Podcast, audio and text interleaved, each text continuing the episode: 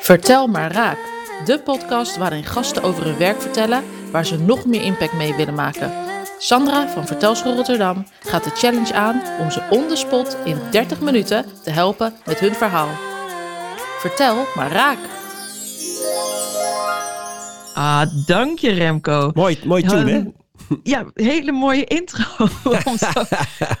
Oh, helemaal zwevend deze eerste podcast in te glijden. Eh, Remco, je bent mijn eerste gast. En Wat ik heb eer. je bij de vraag al verteld dat ik jou ook als eerste in mijn hoofd had.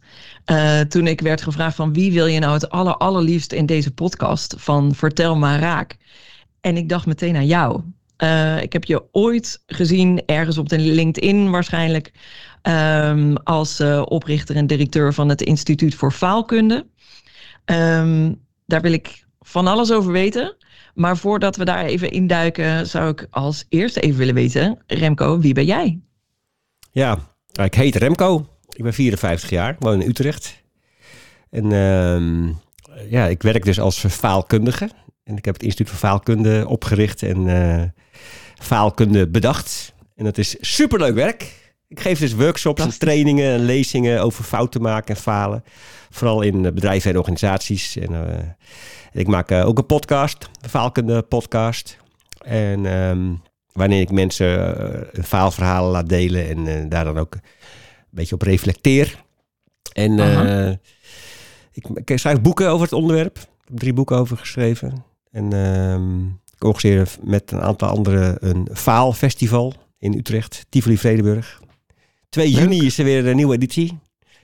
Kijk, Dus gelijk even reclame maken. Dus samen met de Universiteit Utrecht en met Tivoli Vredenburg eh, organiseren we een festival speciaal voor studenten en jongvolwassenen die gebukt gaan onder perfectie, stress en prestatiedruk. Dus, eh, is- wil je de datum nog eens zeggen? Want volgens mij ging ik net een opmerking even zo, oh wauw, en toen 2 viel juni. misschien je datum weg. 2 juni. 2 juni 2023. Voor Ja. de mensen die misschien nog in 2050 naar deze podcast luisteren. Wauw, ik weet het niet. Dat Dan gaaf heb je zijn. deze editie even gemist. 2050. Dan, ik weet niet, of, weet niet of ik nou nog leef, maar toen Remco ooit nog leefde, toen...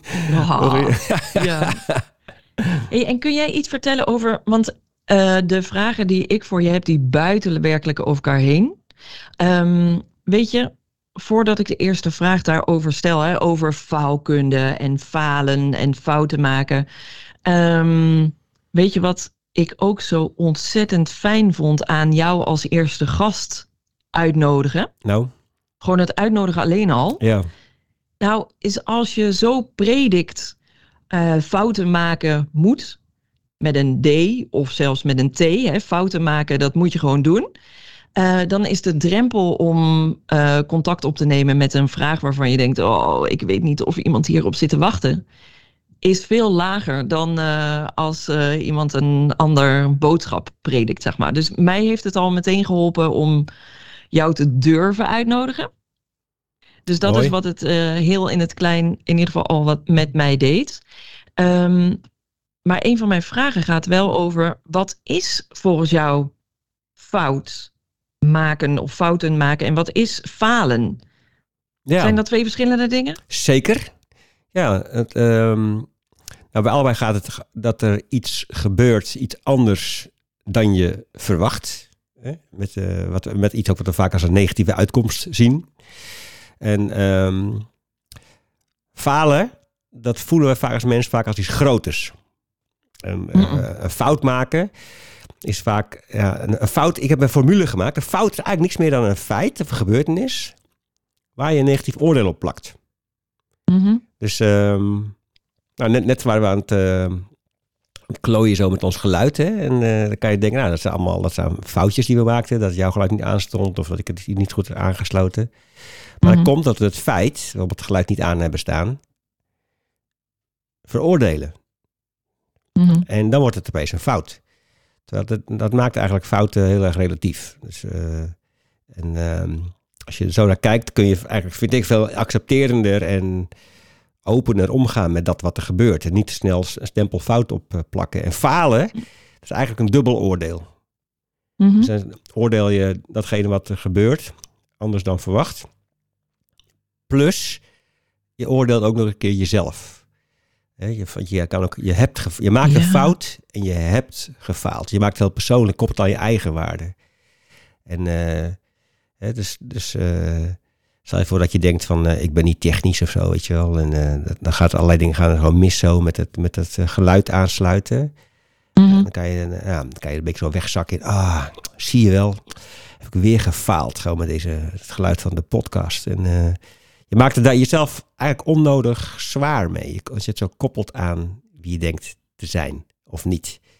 Ja. Theoretisch, je kan zelfs ook nog voor je gevoel gefaald hebben zonder dat je een fout hebt gemaakt. Stel je voor dat je loopt naar een hardloopwedstrijd Mhm.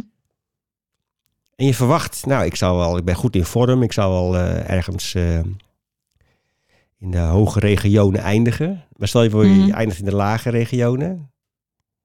Dan kun je voor jezelf denken dan, na afloop, ah, ik heb gefaald in deze wedstrijd. Terwijl je misschien niks fout gedaan hebt. Er waren gewoon, waren gewoon een aantal mensen die harder liepen dan jij. En jij wilde op dat podium terechtkomen. Precies. En misschien heb je zelfs een PR gelopen. Oftewel, je hebt totaal geen fout gemaakt. Maar je kwam toch niet op het podium. En heb je toch het gevoel dat je gefaald hebt. Ja. En dat komt omdat En dit, dan... is dit een theoretisch voorbeeld? Of is dit iets wat jij in jouw praktijk hebt meegemaakt? Dat mensen met zulke voorbeelden uit hun eigen leven kwamen. Ja, dit is een praktisch voorbeeld. Ik heb het ooit. eh, dit voorbeeld komt uit mijn laatste boek. Proberen lukt altijd. En toen ik maar schrijven was, was een van de masterclasses. Ah, dankjewel. Een, in een van de masterclasses die ik gaf, terwijl ik aan het schrijven was, vertelde iemand dit voorbeeld. Ik ben zelf geen hardloper. Mhm. Ik ben een hardfietser. Dus, dat ben ik ook niet trouwens. Ik hou van hardfietsen. Je bent het niet natuurlijk. Hè. Dat is vaak de verwarring ook. Dat we zouden Ja. denken dat allerlei gedachten of rollen, dat we dat zijn. Maar dat zijn we natuurlijk helemaal niet. Die komen en gaan.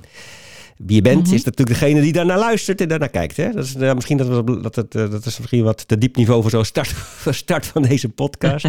maar jij bent van de verhaalstructuur, dus eh, ik mag alle kanten op, op gaan gelukkig. Ja. Maar ehm, ja, dus het is een praktijkvoorbeeld. Maar ik heb het, ja, het is heel, heel mooi, want toen ik daarover ging nadenken, over verschil tussen fouten maken en falen, realiseerde ik ook dat ik het daar ook in mijn eigen leven nog steeds wel vaak door elkaar heen haal.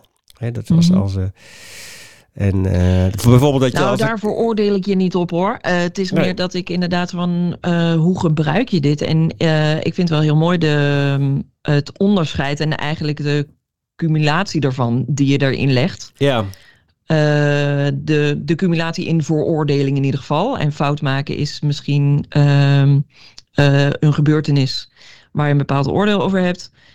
En falen ehm, eh, wijst veel meer naar het afschrijven van jezelf of het afstraffen van jezelf, ja. veroordelen van jezelf. Is dat iets dat hele bezig zijn met eh, fouten maken, falen eh, en daar juist eh, een alternatief tegenover stellen? Dus in plaats van die eh, perfectiestress. Waar komt dat bij jou nou vandaan? Waarom speelt dat in jouw leven zo'n grote rol? Nou, dan kunnen we even de, de, de psychoanalytische kant eh, op gaan. Dat eh, ik, ik ben. Heb je een samenvatting? Nou, ik was als klein jongetje, ehm, totdat ik zeg maar de faalkunde ging ontwikkelen, was ik be- best wel eh, onzeker en deed al mijn best om dat, heel erg mijn best om dat te verbloemen. Dus ik, eh, en de psychoanalyse, denk ik, eh, is ook dat ik uit een eh, gezin kom met allemaal mannen, die allemaal een grote mond. Dus je moet echt, eh, bang, jezelf echt laten zien als je, als je wat eh, te zeggen wil hebben. En, met een moeder die, die, die eh, ook heel erg, daar heel erg mee bezig is. Met ben ik wel goed genoeg? En ehm, Mm, dat, dat, dat weet je achteraf. Of had je dat Ja. toen als kind ook al door? Mm, misschien niet zo, nou, niet zo bewust als nu in ieder geval. En, eh, ik ben op een gegeven moment, eh, toen, ik, ja, toen ik ouder werd, ben ik allerlei eh, dingen gaan doen aan zelfontwikkeling. En het belangrijkste daarin, dat was zo, weet je, toen ik halverwege de jaren negentig ging theatersporten. Improvisatietheater. Dus gewoon op het podium springen, dat is de lama's en de vloer op. En gewoon Ja. maar ups, gaan proberen gaan improviseren. En dat was een soort bevrijding. Gewoon maar daar staan en gewoon maar iets, iets uitproberen. En minder in goed fout denken. Mhm. En dat ben ik gaan, gaan ontleden. Maar wat, wat is eigenlijk nou theatersport? Ik ben ook training over gaan geven. En zo'n beetje vanaf eh 2000 ongeveer. En eh, ja, toen ontdekte ik van, oh, wacht eventjes, weet je wel. Dat, dat is... eh, dat, dat, dat heb ik eigenlijk mijn hele, hele leven eigenlijk al. Dat, dat, dat, dat idee van als ik, dat, dat ik mezelf gewoon zo eh, perfect moet tonen in, in, in situaties. En dat dat, dat, dat, dat, dat een verkramping en vernauwing oplevert. En dat het een verruiming oplevert als ik daar anders mee, mee omga. Dus dat veel meer loslaten en eh, veel meer speels en eh, ja, en ehm, creatief omgaan met datgene wat er gebeurt. Mhm. En dat ben ik verder gaan ontwikkelen. En ehm, ja, dus veel Amerikaans onderzoek was er, onder andere over de groeimindset, over, over gaan lezen. Ah, ja. En ik ben eh, heel erg met mindfulness aan de slag gegaan. Dus ehm, nu, en, eh, want eh, maar, nu is het alweer zo'n 23 jaar later, vanaf de Mm. tijd dat ik met, eh, maar met die improvisatieworkshops begon, ja, is, het- is het een enorme methode geworden. Waar ik, waar ik eigenlijk eigenlijk allerlei dingen, dus theatersport, mindfulness, maar nog veel meer dingen heb gepakt, bij elkaar ge- ge- geplakt tot, eh, tot de methode faalkunde. En het heeft, behalve dat ik het heel tof vind om daar mensen mee te inspireren, heeft het mezelf ook heel, heel veel gebracht. Prachtig. Want die bevrijding die jij voelde met die theatersport, kun je ons eens meenemen naar die tijd en dan met ehm, hoe jij die bevrijding hebt ervaren en hoe jij, die, hoe jij daar bewust van bent geworden en hem daarna ook daadwerkelijk hebt toegepast in de rest van je leven. Dus ehm, iets korter, de vraag iets gefocuster is die bevrijding die jij voelde bij theatersport, heb je die meteen bewust kunnen ervaren en toepassen? Of zat daar, zat daar jaren tussen, bij wijze van spreken? Nee, er zat jaren tussen. Want ik ben ermee begonnen. En de eerste jaren was ik nog heel erg bezig met, met, met eh, gewoon enorm mijn best doen. En eh, weet je wel, als, Ah. als ik maar een bepaald soort Dus in het begin van theatersport was jij nog een beetje in de kramp, zoals je het net Nou, ik, ik, schetste. ik kwam er wel uit, maar ik was er nu niet zo bewust van. Dus ik was, Mhm. wat bewust was, was ik meer van, oh ja, als ik maar dat personage speel, weet je, wel, bang, en dan krijgen we applaus en dat is, dat is gaaf. Ja. Dus, ehm, maar ik werd er wat be- echt bewuster van. Maar ik voelde wel van, hé, hey, dus, wat, wat gebeurt daar toch, weet je wel, met elkaar zo improviseren. Het is ook heel, het is ook heel gaaf. En dus dat en vrijheid en, eh, en losheid en avontuur. Dus, dat, Mhm. en, dus dat ben ik toen gaan, gaan analyseren. En zeker toen ik mensen daarin ging trainen, weet je, dan moet je het ook echt snappen. En eh, ja, nou, Ja. tot op de dag van vandaag, want ik geef nu nog steeds ehm, eh, ook, ook faalfitness trainingen. Morgen start er weer een nieuwe. Mhm. Een groep van 13 mensen die een hele week lang met mij komen eh, theatersporten en mindfulness in de combinatie. 's ochtends mindfulness oefeningen, 's middags theatersport. En eh, omdat ik inmiddels ook zie dat het gaat eigenlijk allebei over hetzelfde. Want die, die beknelling, hè, die, die, zo van die, die onvrijheid van ik moet me perfect tonen, ik mag geen fouten maken, die komt vaak omdat we dus eh, onszelf heel erg identificeren met allerlei gedachten. En bijvoorbeeld ook met zelfkritische gedachten. Mhm. Dus ja, weet je wel, dat, en, ehm, van dit is, dit is niet goed genoeg, je bent niet, niet, niet goed genoeg, of je, of je, je, moet, je moet dit doen, je, of, of, eh, om Mhm. eh, gewaardeerd te worden. Je moet überhaupt gewaardeerd worden. En ehm, het is heel gaaf om te leren om, om wat meer afstand te nemen van die gedachten. En, en te zien voor wat het zijn, gedachten. En, eh, en dat jij wezen bent, degene bent die daarnaar luistert en daarnaar kijkt. Dat je bent eigenlijk de observant, de waarnemer. En dat geeft heel veel ruimte.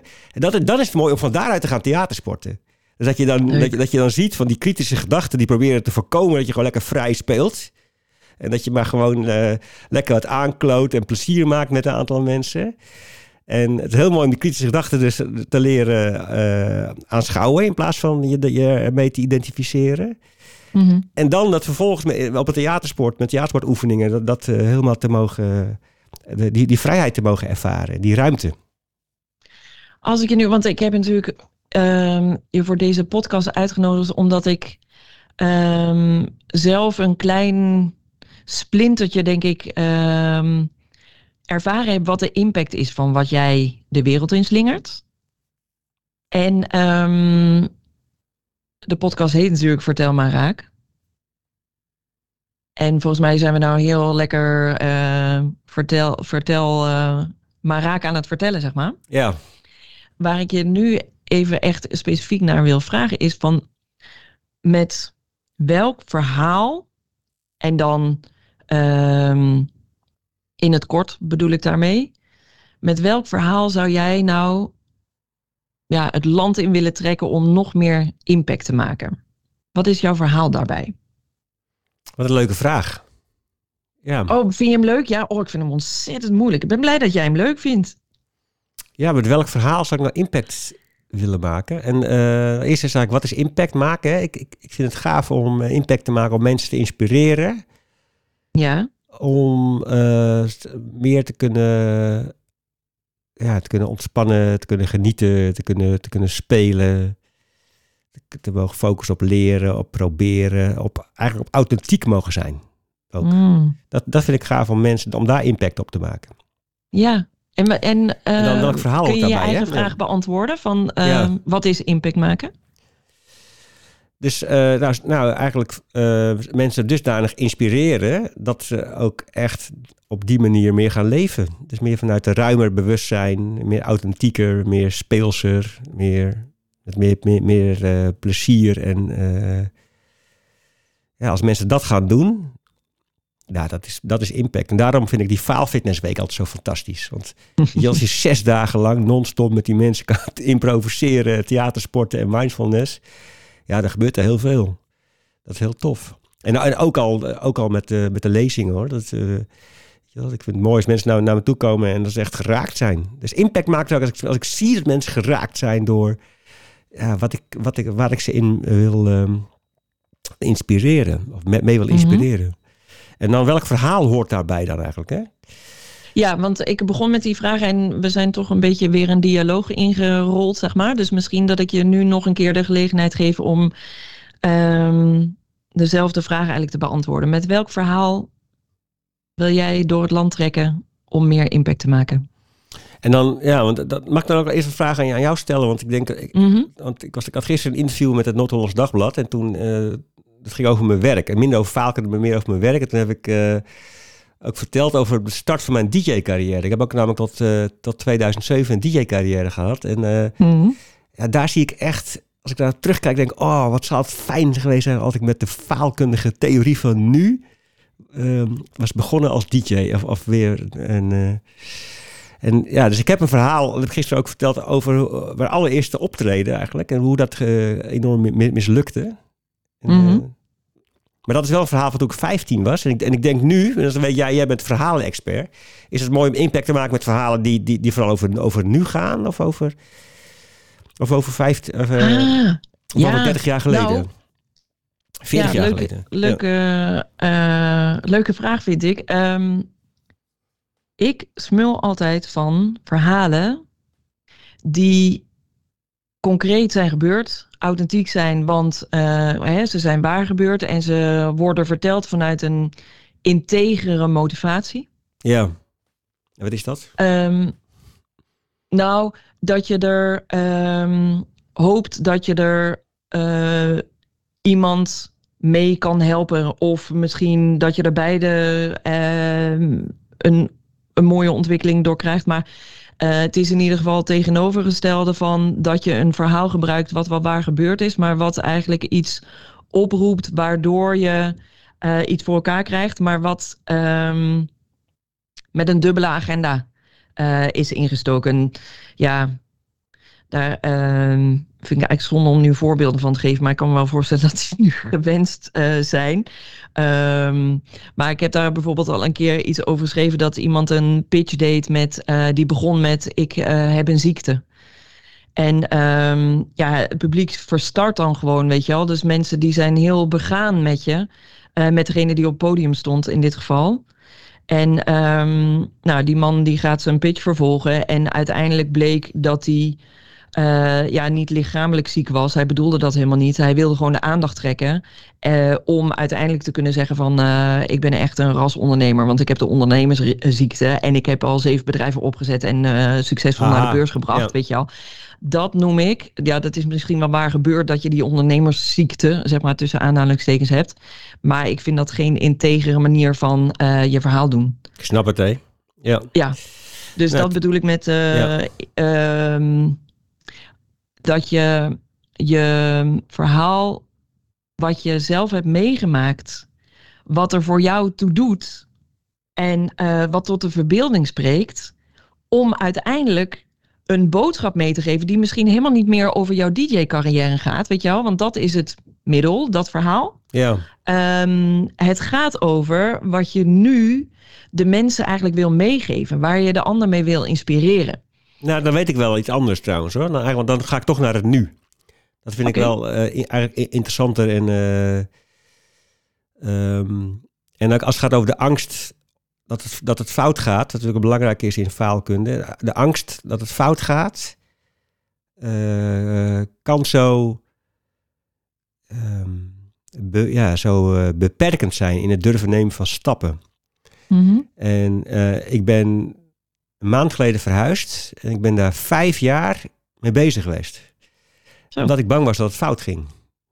En uh, ik heb de afgelopen tien jaar in een, in een woongroep gewoond.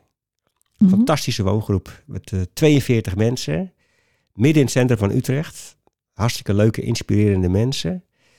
En uh, ja, op, op één kamer. En ik deelde van alles. Wc, douche, keukens. En het was hartstikke leuk. En uh, vijf jaar geleden begon het een beetje te, een beetje te wringen. Dacht ik van, uh, wil ik nog in een woongroep wonen? Ik heb een druk leven met mijn werk en ook uh, sociaal leven buiten de woongroep. Dus ik dacht van, uh, zou het niet mooi zijn ook om gewoon een volgende stap te zetten en um, een appartementje te kopen voor mezelf? En um, mm-hmm. nou, toen ben ik op Funda gaan kijken, zoals veel mensen. En daar, daar uiteindelijk verslaafd aan geraakt door... Door uh, ja, iedere dag. Herkenbaar. Ja, iedere dag ochtends uh, als eerste bijna gewoon naar Funda te gaan. Welke nieuwe huizen zijn er. En uh, de, ja, verschillende aankoopmakelaars eh, in de arm genomen. En, ehm, ja, en uiteindelijk 40 appartementen bekeken. Zo. En um, bij de meeste appartementen kwam ik binnen en dan werd ik overspoeld met een soort, met een soort uh, maar met een kramp. Ah nee, hier wil ik niet wonen. En er waren allerlei, uh, allerlei redenen wel waarom het, waarom, uh, het niet geschikt was. Maar ja, echt fysieke, fysieke last. Dat je echt buikpijn en... Uh, ja, of mijn vriendin ging wel eens mee. Ik zei, ja, je kijkt echt als een oorworm gewoon in dit prachtige appartement, weet je wel. Vind je het wel leuk? En dacht, ja, ik raakte helemaal verward, weet je. Ik dacht van, oh ja, ik vind het gaaf om een nieuwe stap, de woonstap te zetten. Maar ik woon leuk in die woongroep en al die appartementjes en, en, en stort de markt zometeen niet in. En weet je, toen kwam corona en moet ik doen dan niet wachten. Nou, zag ik een gaaf appartement, hè, ongeveer appartement uh, nummer 20. En ik dacht van, nou, dit is toch wel een, uh, echt een mooie plek, ook midden in het centrum, weet je wel. Was een, uh, zelfs er ging nog geld, wat, wat geld van de vraagprijs af. Mm. Dus ik dacht, ik koop het. Dus ik ging naar, ik kreeg een uh, huurcontract of een koopcontract. Ik naar de, naar de, de, nou, met de makelaar naar de verkoopmakelaar. Ik zat daar in zo'n werfkelder en ik dacht, nee. Dus, ik heb het niet gedaan. niet getekend. Ja. En dat is nog, nog een keer gebeurd, een paar, twee jaar later. Dat ik nog een keer een koopcontract uh, had gekregen van een mooi appartement en toch, toch niet deed. En ik werd er ook een beetje, ik werd er onrustig van, ongelukkig. En ik realiseerde me ook heel sterk van, ja Remco, jij leert al die mensen gewoon dat ze moeten durven, fouten moeten maken, nieuwe stappen zetten. Dat doe je op heel veel gebieden in je leven, maar hier zit je echt vast. En dus ik was ook heel kritisch op mezelf. Dat, nou, daar was ik me heel erg bewust van hoor, van die zelfkritiek. Maar het hielp me niet om, als ik elke keer weer ging kijken. Ik heb ook een paar keer de stekker uitgetrokken, want ik ga, ik ga niet, uh, ik ga geen, uh, ga toch, toch geen, geen huis uh, kopen. Daarom heb ik verschillende aankoopmakelaars gehad. En um, totdat, wat, wat me heel erg heeft geholpen, want ik ben nu wel verhuisd, is dat ik de afgelopen vier jaar heb me, uh, heb me langzaam zeker mezelf opgeleid uh, in een methode heet ACT. Acceptance and Commitment Therapy. En daar heb ik uh, drie opleidingen in gedaan. En dat is een hele mooie mindfulness, mindfulness-based therapievorm. Um, die enerzijds gaat over het meer... Het, ja, de, je committeren aan dingen die je belangrijk vindt, de commitment kant. Door die acceptance kant, door meer innerlijk gedoe wat het oplevert, daar meer ruimte voor te maken. En um, dus ik realiseerde me op een gegeven moment van ja, waarom wil ik het eigenlijk? Als ik kijk naar de, waar wil ik me aan committeren in, in, in wonen? En um, ja, het gaat voor mij eigenlijk om, om uh, een nieuwe stap durven zetten. Durf is een, belangrijke uh, waarde. Maar ook, ook meer innerlijke rust. En dat, dat is een hele spannende, want als ik dat denk, hè, dan komt mijn innerlijke criticus, die, die kwam, en inmiddels wat minder nu ik hier woon, die kwam dan aan het woord en zei van, ja, maar Remco, jij bent toch zo'n man die houdt van contacten en die laat op van, van veel mensen om zich heen. Dus innerlijke rust, dat is echt onzin en dat is heel slecht voor jou om dat te gaan, dat te gaan opzoeken. Oh. Dus, dus iedere keer als, als ik weer een, uh, als ik een appartementje zag en ik zag mezelf daar in mijn eentje zitten, dat ik die buik kwam dan, omdat ik die innerlijke criticus eigenlijk uh, ja, daar ja. veel te mee, uh, veel te veel me mee identificeerde. Van ja, het is waar, ik moet gewoon in een woongroep binnen in, in een centrum met alle drukte om me heen. En, um, ik ga je heel even onderbreken. Ja, graag. Ja. Uh, niet omdat ik de rest niet wil horen. Maar volgens mij heb ik in deze podcast met mezelf afgesproken dat ik de challenge aanneem om je binnen een half uur uh, on the spot te helpen met je verhaal. En volgens mij stikken we daar tegenaan. Oké. Okay. Uh, dus daar wil ik op letten. Um, en ik wil uh, even terug kunnen naar het begin van je verhaal. En dat uh, mensen die luisteren, zeg maar, dat die dan ook nog weten wat je gezegd hebt. Snap ja. je? Dus dat daar niet te veel uh, tijd tussen dit, zit, tussen het begin en dat ik er iets over zeg. Um, wat ik ontzettend goed vind aan jouw verhaal, en dat is wat mensen niet zien, omdat ze geen beeld hebben en ik wel. Maar als het goed is, wel kunnen horen jij lacht bij je verhaal. Oh ja? ja, en dat doet wat. Dus je kan lachen echt hardop lachen. Ja. Maar je kan ook uh, lachen in een, in een glimlach en tegelijkertijd uh, praten. En dat doet wat met je verhaal. Dus dat doet wat met je klank, dat doet wat met je stem. Um, ik ga nu zelf helemaal vooroverbuigen in die microfoon. Dus ik hoop niet dat dat wat vreselijks doet met het geluid. Maar uh, je lichaamshouding uh, en dus ook de houding van je gezicht, zeg maar. Dat uh, kun je soms terug horen in hoe je overkomt. Um, in hoe je je uitspreekt. Um, en dat klinkt altijd eigenlijk heel erg prettig om naar iemand te luisteren die met een lach vertelt. Omdat daar zit een andere energie, zeg maar, krijg je daarin mee. Ja.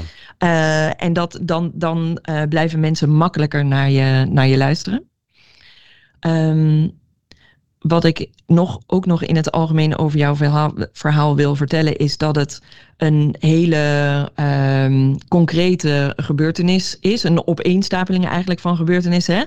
Uh, waarin ook echt hele duidelijke ups en downs uh, zitten. Dus dat betekent. Um, uh, je vertelt, uh, ik, heb er, ik heb er vijf jaar over gedaan. Oeh, nou, dat kun je best wel, dat kun je, dat kun je als een down, uh, zeg maar, bestempelen. dat is natuurlijk weer het oordeel erop. Maar het ja. feit is, je hebt er vijf jaar over gedaan en dat had sneller gekund. Um, de, de ups gaan bijvoorbeeld over, ik vond echt een appartement, die wilde ik hebben. En daar ging nog wat van de vraagprijzen af, weet je wel. Dus uh, je gaat, uh, je neemt ons mee als luisteraar, zeg maar, in, uh, oeh, de, het gaat goed. Oeh, er gaat even iets mis. Oeh, het gaat weer goed. Ja. En um, dus dat is een dikke plus aan dit verhaal. En wat je ontzettend goed doet, en dat zie je in de storytelling technieken altijd heel duidelijk terug, dat je beelden kan oproepen. Dus je had het over een werf, weet je wel, zo'n werfkelder waar je in zat met de makelaar. Uh, je had het erover dat jouw vriendin je als oorworm bestempelde. dus je ziet eigenlijk direct voor je ook al, uh, ken je jouw gezicht niet, uh, hoe je erbij loopt op dat moment. Hè, hoe, je, hoe je gezicht vertrokken is. Um, um, en dat was bijna waarbij ik je af, afkapte. Op een gegeven moment hield je heel even stil. En zei je, totdat. Weet je wel? Dus je was, nou, ik was heel lang aan het zoeken en totdat. En dan weet je, oeh, er komt een verandering in het verhaal. Ja. Dus dat, dat zijn, ik weet niet of je ze bewust hebt toegepast of Nee. onbewust, maar dit zijn echt elementen die ik eruit pik. ehm, die ehm, goede technieken zijn in het, eh, in het toepassen van een eh, verhaal. Nou, dankjewel. Het e- enige wat ik bewust toepaste, dat ik heeft door mijn, eh, nou, inmiddels alweer hoeveel jaar, bijna 30 jaar theatersport, is het, daar hebben we ook, ook over verteld dingen, dat, het beelden, dat, vind ik- dat is ook fijn. Dat heb ik Ja. ook- Ja. Dus ook, ja, dus dat, de rest, de rest, de rest is niet bewust, dus da- dankjewel. Ja, heb ik- Ja. Ehm, even kijken, vanwege de tijd. Hè, want eh, wat ik Ja. al zei van... oh, volgens mij moet ik binnen een half uur dit eh, rond hebben. En ik weet eerlijk gezegd niet zeker of we daar niet al overheen zijn. Dus nou ja, jammer dan die eerste keren... met eh, de directeur van het Instituut voor Faalkunde... misschien over mijn eigen opdracht heen. Ja, nou, zo gaat het dan. Nou, is het een fout of is het een Ehm, feit? Ja, ja, foute tijd. Oei. Ehm, wil ik je nog eigenlijk twee dingen eh, meegeven als ehm, hoe zou je nu verder kunnen met dit verhaal? Want ik Ja. heb je natuurlijk onderbroken en, ehm, en eh, ja, gestopt op het moment dat het nog niet af was. En ehm, wat ik je wil meegeven, zeg maar, voor het vervolg, ja? is er van eh, als je dit gaat afmaken, dan zou ik, of hè, als je dit werkelijk gaat gebruiken om, om het land mee in te trekken, om meer impact te maken, dan zou ik eigenlijk eh, je drie dingen willen meegeven. Het eerste is dat je je ehm, eh, even goed voorbereidt in aan wie wil je dit vertellen. ja, Dus wie wordt dadelijk in den landen degene aan wie je deze boodschap echt wil meegeven? En hem daarop ook misschien in lengte wat aan te passen. Dus het zou kunnen dat je hier en daar eh, eh, wat van de stapjes waarin je ons meegenomen hebt kan weglaten ja, omdat eh, de afwisseling die zit er al helemaal in. Dus wellicht kan het eh, iets korter. ja, En, ehm, en vervolgens moet de vertaalslag natuurlijk komen naar... wat is nu je oproep of je boodschap aan degene aan wie je dit het liefste zou willen vertellen. Hè? Dus aan wie je deze boodschap zou willen meegeven. Want dus eh, welke boodschap geef je met dit verhaal over jouw eigen eh, praktijk? ja. Namelijk vijf jaar eh, willen verhuizen. En alle ups en downs. En nu heb je dat huis. Ehm, dus aan wie wil je het liefst die boodschap kwijt? Het verhaal misschien net ietsje eh, kernachtig vertellen. En vervolgens, wat is dan je oproep of je boodschap aan die doelgroep? ja. Ehm, schiet me nog één ding te binnen die ik je heel graag wil meegeven, die ik juist zo goed vond aan je verhaal. Die, ehm, ik vind het namelijk best wel kwetsbaar en super eerlijk. En het raakt mij dat jij, de oprichter, de directeur van Instituut voor Faalkunde, potdikkie zelf dus nog die afgelopen jaren zo hebt geworsteld met je eigen, ja, wat is het, eh, fouten maken of het niet in één keer goed doen, eh, daar een oordeel bij hebben en ehm, dat je je daar ja, heel open in opstelt en dat je ehm, daar een, eigenlijk weer een zelfontwikkeling bij gezocht hebt, die act waar je het over had. ja. Ehm, waarmee je eigenlijk nog meer bewijst. ehm, zonder dat je dat waarschijnlijk per se mee wilde geven in dit verhaal. Maar ik heb het er wel uitgepikt. ehm, dat je jezelf dus blijft bekwamen en eh, blijft voeden. eh, en blijft ontwikkelen in jouw vakgebied. Ja, dankjewel. Ja, Heel top. dankjewel. Hè. Ja, want dat is, eh, dat is mooi dat je dat zegt. En want ik, hierdoor realiseer ik me dat, eh, wat, het- voor de luisteraars, die hebben natuurlijk nog een cliffhanger. Ze weten nog niet precies hoe het af is gelopen en wat ik nou precies heb gedaan. Maar dat maakt misschien ook niet uit. Het is, eh, ik ga mee met jouw tijdsdruk. En, eh, dat inderdaad, dat die methode ACT die ik geleerd heb, dat die dus ook echt heel goed werkt bij grote levensstappen. Want dat, ik heb Mhm. ik on- ontdekt eigenlijk door, door dit hele, door dit allemaal mee te maken. En dat, dat, hè, dat durven falen op gebied van een grote levensstap, dus in, een wonen, werk of, of liefde, Mhm. dat dat ontzettend moeilijk is. Want ik heb eigenlijk hetzelfde mechanisme wat ik hier met deze huizenzoektocht zo herkende in mezelf, eh, heb ik ook daarna kunnen, kunnen plakken, van de laatste tijd ook op hoe ik tien jaar geleden bijvoorbeeld uit de relatie stapte. En, eh, dus, eh, dus dat, dat, ja, dankjewel dat je het hebt. Ik realiseer me nu, dus ja, dat, is- dat faalkunde, daar waar het moeilijk wordt voor mij, en misschien ook wel voor andere mensen, en daar zou het verhaal voor, voor kunnen helpen, is als het gaat over durven falen rondom grote levenskeuzes. Wauw. Ja.